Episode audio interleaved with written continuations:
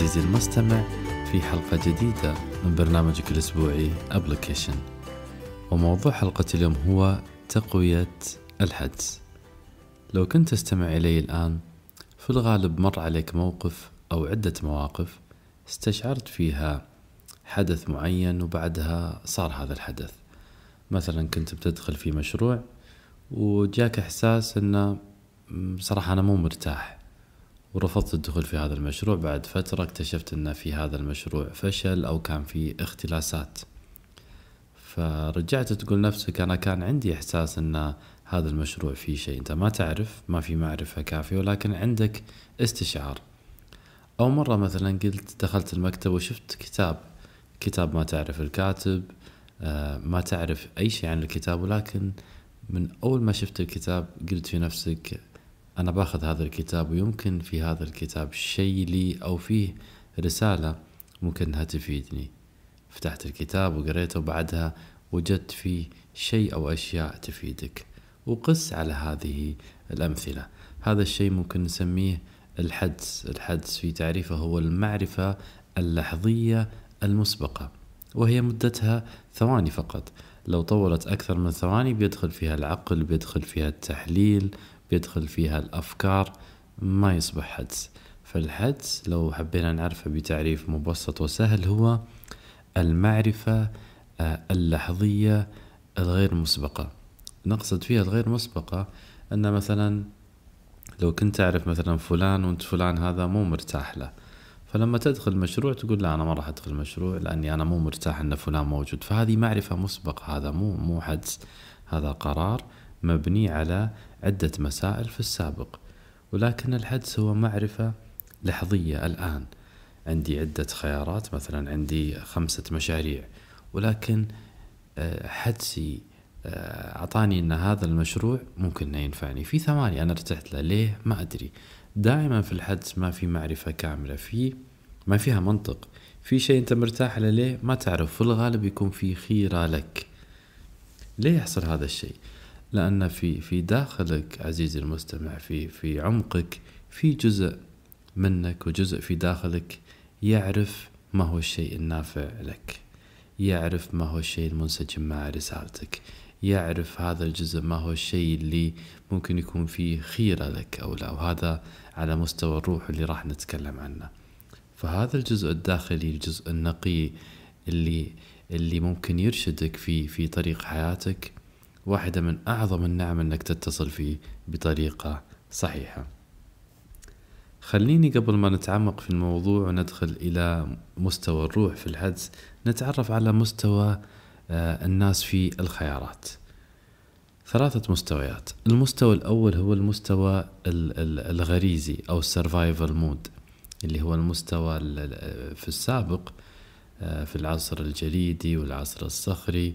كانت الخيارات هي مركزة على البقاء على قيد الحياة فكانت الخيارات ردود فعل. أنا ما عندي شيء اليوم أنا أصحى من النوم فقط. خياري أني أبحث عن شيء آكله أبحث عن شيء أشربه لكي أبقى على قيد الحياة. أهرب من الأسود أهرب من الحيوانات لكي أبقى على قيد الحياة. أحافظ على جسمي أحافظ أني ما آه، أتعرض للأذى لكي أحافظ على حياتي. كان في السابق هذا يعني الغاية أو يعني الهدف الأسمى عندهم survival مود البقاء على قيد الحياة. ففي آه، نسبة من البشر إلى الآن هم في هذا ال mode. هو في مود البقاء يعني على قيد الحياة أنه يوفر مأكل مشرب يكون بصحة جيدة ما عنده أهداف آه، أعلى. فهذا غالبا غالبا مو موجود موضوع الحدس عنده هو عارف خياراته خياراته محدودة فتقريبا هو عامل أصلا shut down لموضوع ال intuition المستوى اللي أعلى منه هو مستوى العقل والمنطق. أن الشخص يبتدي يحلل في خياراته. تيجي تقول أنا أدخل مشروع يقول لك يلا أعطيني إيجابيات أعطيني سلبيات أعطيني منافع أعطيني مضار مضار. دائما هو في مقارنات. هذا المستوى الثاني. طبعا هو أكيد يعني آه، أفضل وأعلى مستوى من المستوى الأول. ولكن مرة أخرى مو موجود الحدس لأنه هو قراراته مبنية على plus و minus مبنية على منافع ومبنية على آه، مضار أو مثلا آه، آثار جانبية. المستوى الثالث اللي أنا وأنت راح نشتغل عليه هو مستوى الروح. في هذا المستوى الخيارات مبنية على الحدس. مبنية على الاستشعار اللحظي. الشخص دائما آه، في على قولة المثل قلبه دليله. وفي الحديث النبوي إن أفتاك الناس وأفتوك فاستفتي قلبك. لأن قلبك يعرف ما هو النافع لك يعرف ما هو الشيء الذي يعمل في صالحك يعرف ما هو الشيء اللي لو ممكن عملت أنه مثلا يضرك. فهذا مستوى الروح. عشان نتصل في هذا المستوى تحتاج عدة معينات.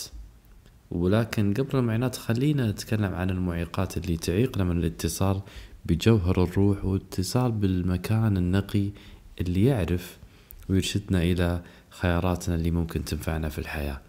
الحدس عزيزي المستمع راح يوفر عليك الوقت راح يوفر عليك الجهد راح يوفر عليك التجارب اللي فيها نجاح وفيها فشل راح يختصر عليك المسافات لو كنت تعمل من هذا من هذا الجانب أو من هذه المنطقة تنبع قراراتك.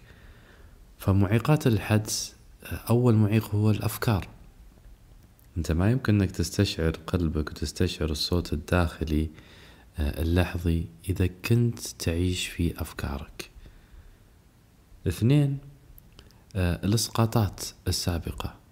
لو كان عندك حكم مسبق أنت خلاص يعني عملت تهميش لموضوع الحدس. مثلا تقول okay أنا ما راح أدخل هذا المشروع وما راح يعني أدخل في هذه العلاقة وما راح أقرر هذا القرار ولكن خلينا نشوف. فأنت الآن already أخذت حكم مسبق وقررت فما راح تسمع لي لصوت القلب. المسألة الثالثة التي تعيق من الحدس هي الطاقة المنخفضة. أرجوك صديقي وصديقتي إذا كنت تسمعني الآن إذا كنت في طاقة منخفضة لا تقرر.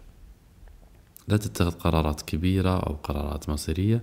ضبط طاقتك خذ جلسة تأمل اعمل استرخاء لأن لما تنخفض الطاقة آه، من الصعب جدا إنك تسمع للصوت الداخلي. لما تنخفض الطاقة معناته أنت في الزمن معناته إنك أنت في أفكارك معناته إنك في في ماضي أو غايس في مشكلة معينة. فثلاثة مسائل يعني تعيق الحدس الأولى.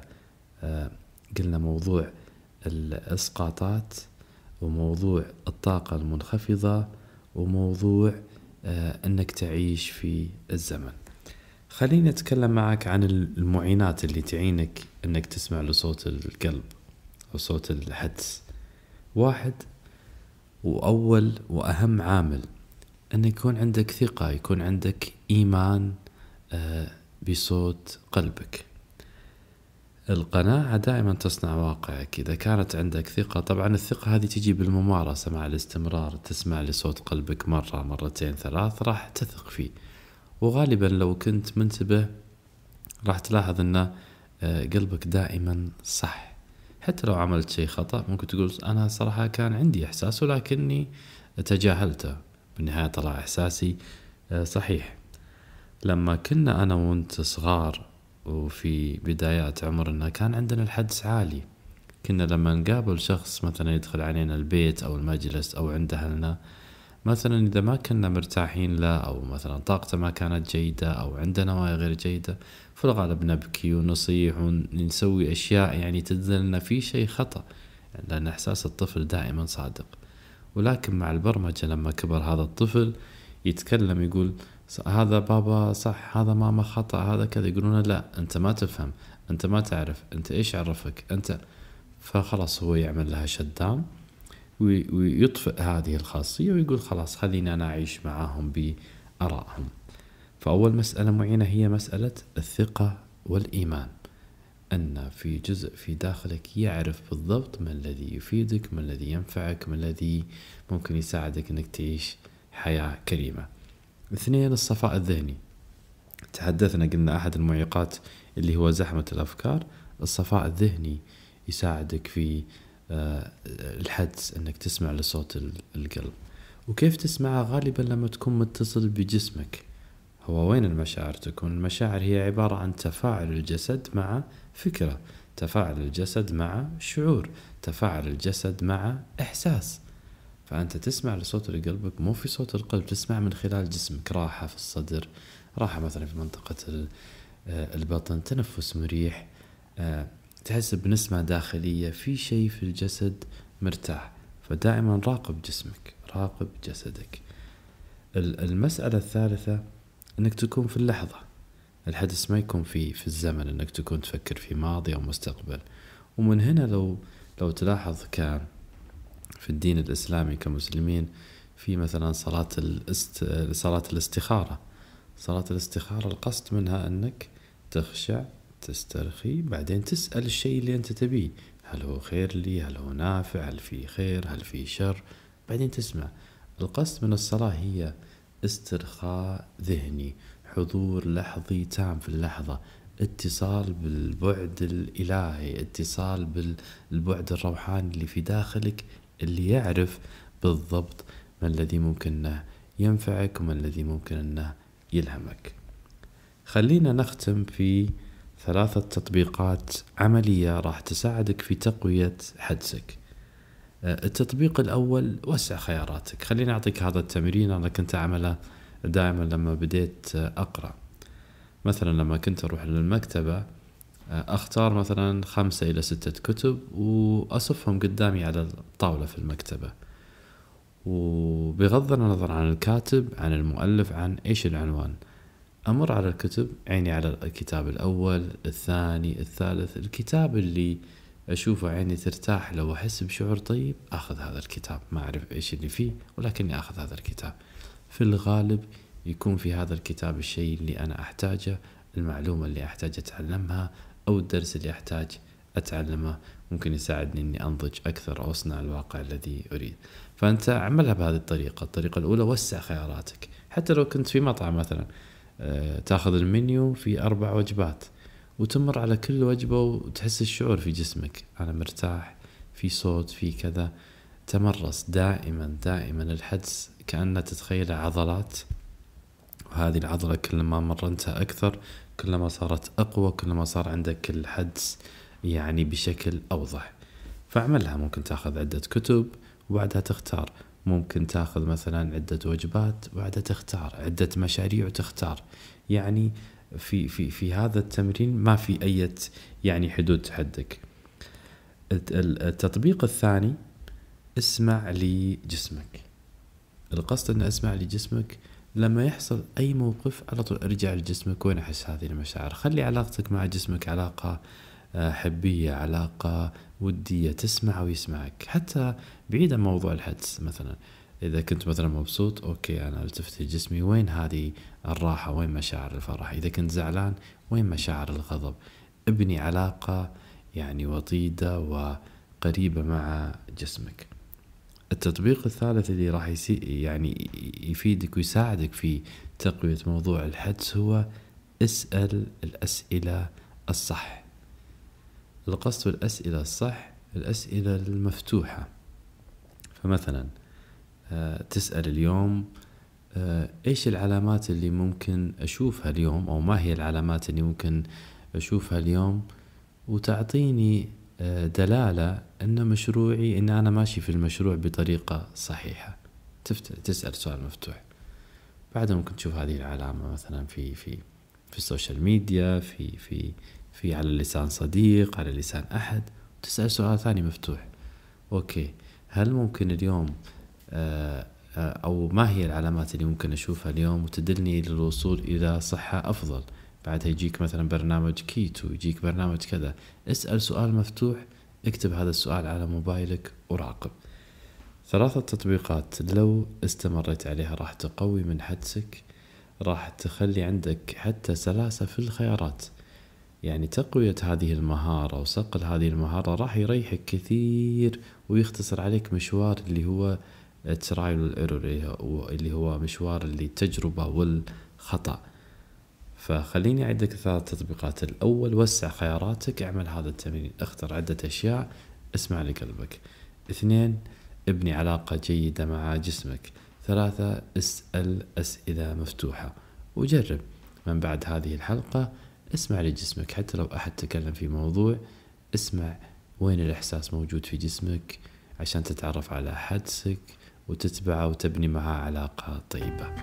شكرا لاستماعك لهذه المادة وألقاك بإذن الله الأسبوع القادم في حلقة جديدة من برنامج أبليكيشن